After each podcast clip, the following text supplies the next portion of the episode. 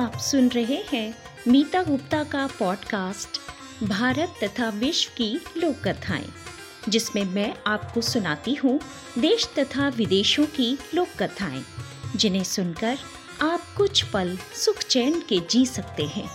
जी हाँ अगर विश्वास नहीं तो सुनकर देख लीजिए।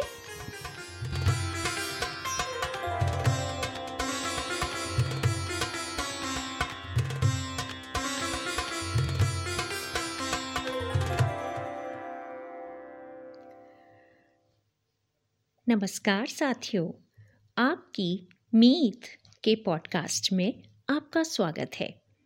आज की कहानी एनसीईआरटी द्वारा प्रकाशित पुस्तक नीति कथाएँ से ली गई है, जिसकी लेखिका हैं चित्रा मुदगल। कहानी का वाचन है आपकी मीत गुप्त का, यानी मेरा, और कहानी का नाम है अकृतज्ञता का फल।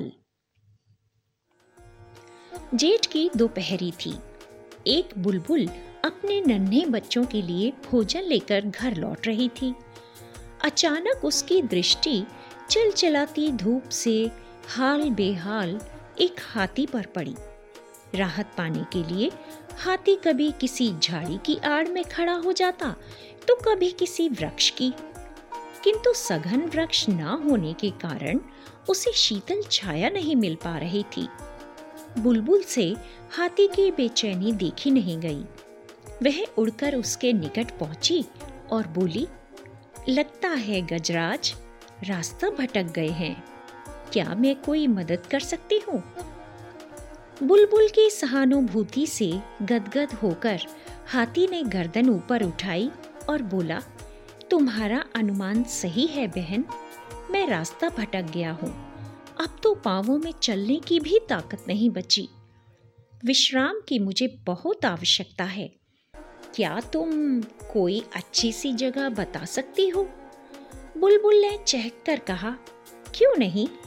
आप मेरे बाग में चलिए। मेरे बाग में ऊँचे ऊँचे वृक्ष हैं। वृक्षों की घनी शीतल छाया है। निकट ही एक जलाशय है। बाग भी यहाँ से ज़्यादा दूर नहीं है। कहिए तो ले चलो।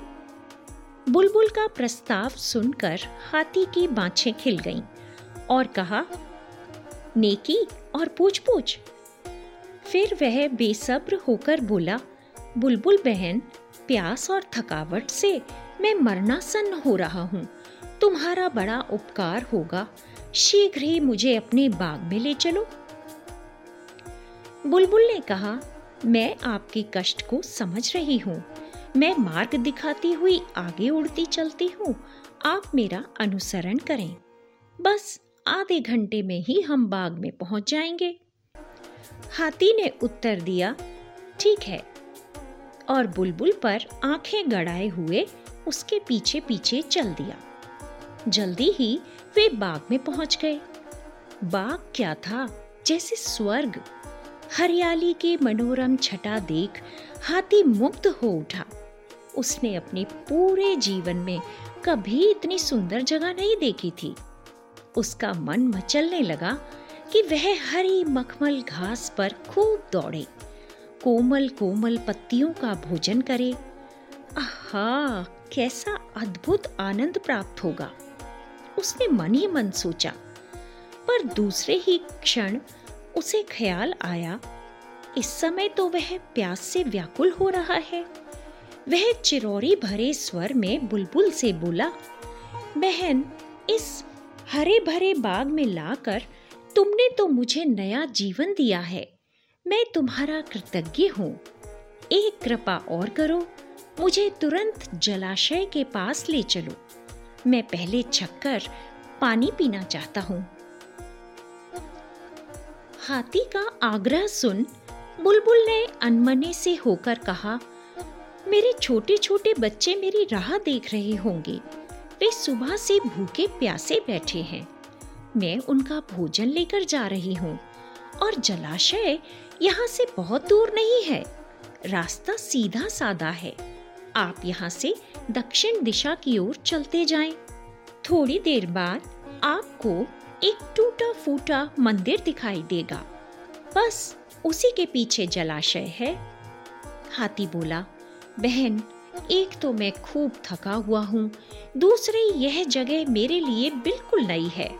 मुझे डर है कि अगर मैं अकेला पानी पीने जाऊँगा तो फिर से रास्ता भटक जाऊँगा। अब बुलबुल दुविधा में पड़ गई कि क्या करे। उसे बुरी तरह बच्चों की चिंता सता रही थी। वैसे भी उसे बहुत देर हो गई थी। बच्चों के पास पहुँचने के लिए उसका मन व्याकुल हो रहा था।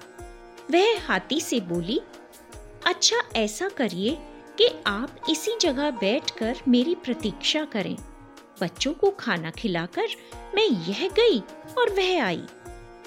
यह सुनकर हाथी ने कहा तो फिर मुझे अपने साथ ही लिए चलो।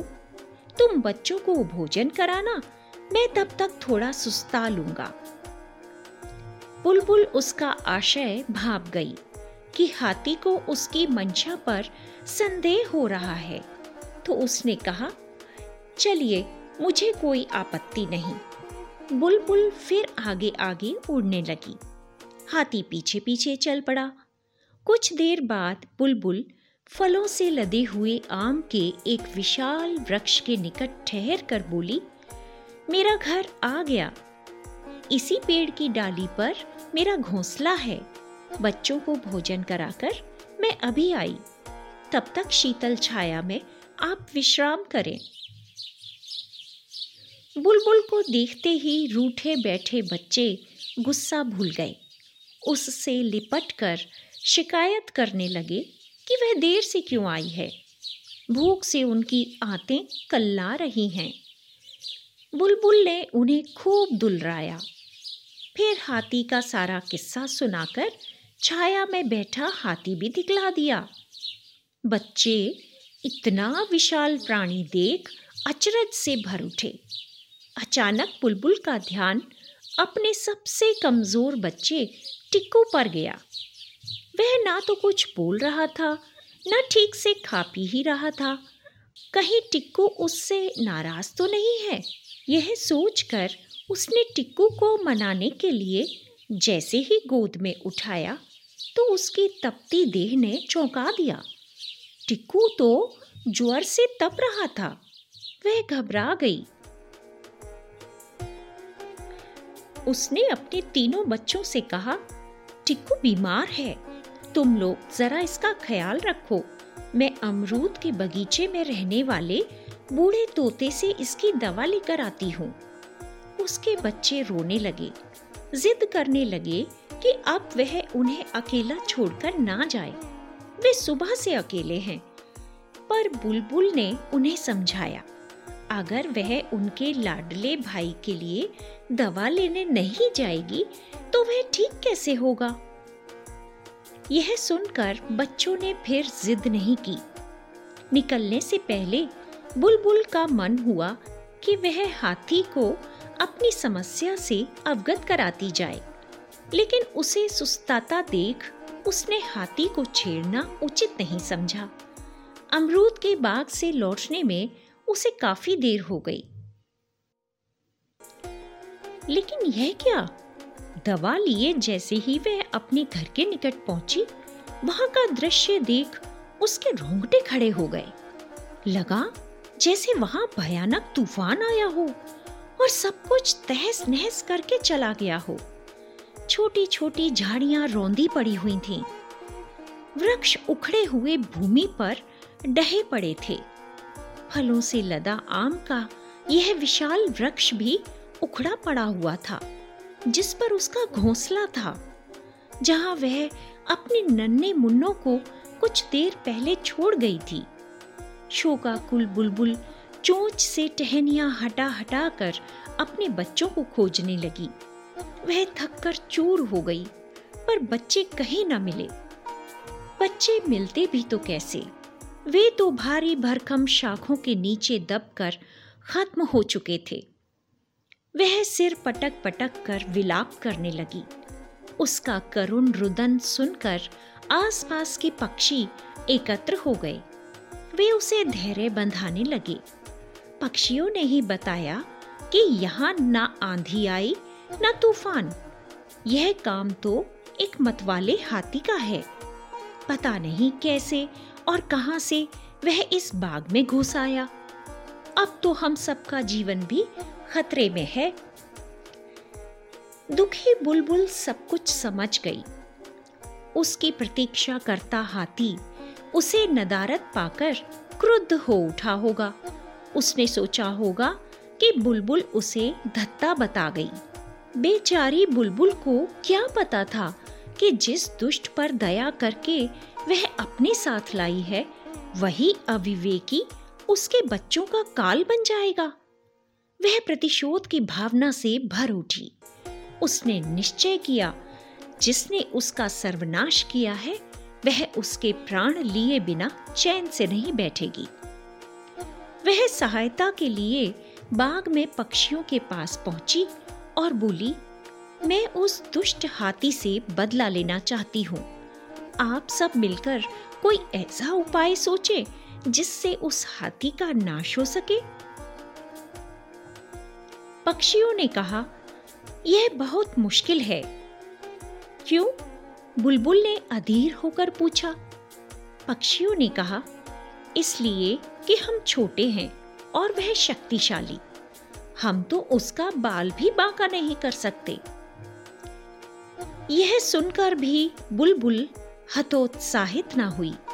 वह बोली मेरे विचार से तो अगर हम सब लोग मिलकर अपनी चोंच से हाथी को गोदें तो भयंकर पीड़ा से छटपटाकर वह मर जाएगा।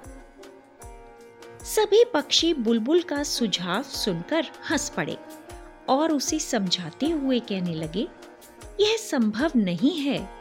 वह इतनी तेज़ी से सूड़ घुमाएगा कि हम सब घायल हो जाएँगे। बुलबुल निराश हो उठी। उसकी समझ में न आया कि वह क्या करे, किस प्रकार हाथी से बदला ले। एकाएक उसे अपने पुराने मित्र कठफुड़वा की याद हो आई।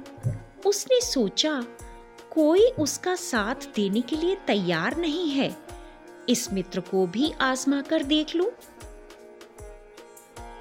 कठफोड़वा के पास पहुंचकर बुलबुल बोली, मैं उस दुष्ट हाथी से बदला लेना चाहती हूँ। बाघ के पक्षी मेरी मदद के लिए तैयार नहीं हैं। क्या तुम मेरी सहायता करोगे?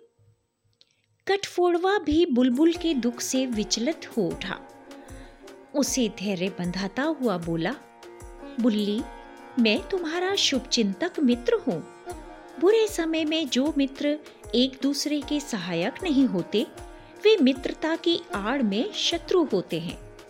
तुम चिंता ना करो। मेरी वीणा नाम की एक मक्खी मित्र है। वह बहुत चतुर है।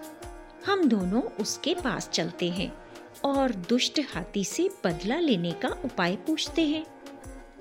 वे दोनों उसी समय वीणा मक्खी के पास पहुँचे। सारा वृतांत सुनाकर उससे उपाय पूछने लगे। मक्खी ने कहा हम्म मामला गंभीर है। ऐसा करते हैं कि कीरत नाम का एक मेंढक मेरा मित्र है। वह बहुत बुद्धिमान है। हम तीनों उसके पास चलते हैं। वही हमें सही उपाय बता सकेगा। सारी बात सुनकर मेंढक ने शांत भाव से कहा, बुलबुल बहन, चिंता छोड़ दो।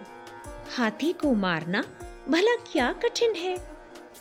तो बुलबुल ने अचरज से भरकर पूछा, लेकिन इतने बड़े शत्रु से आप कैसे मुकाबला करोगे? मेंढक ने कहा, यह मेरे ऊपर छोड़ दो। मैं जैसा चाहता हूँ, वैसा करते चलो। हाथी अपनी मौत ही मर जाएगा। तीनों ने पूछा, हमें क्या करना होगा?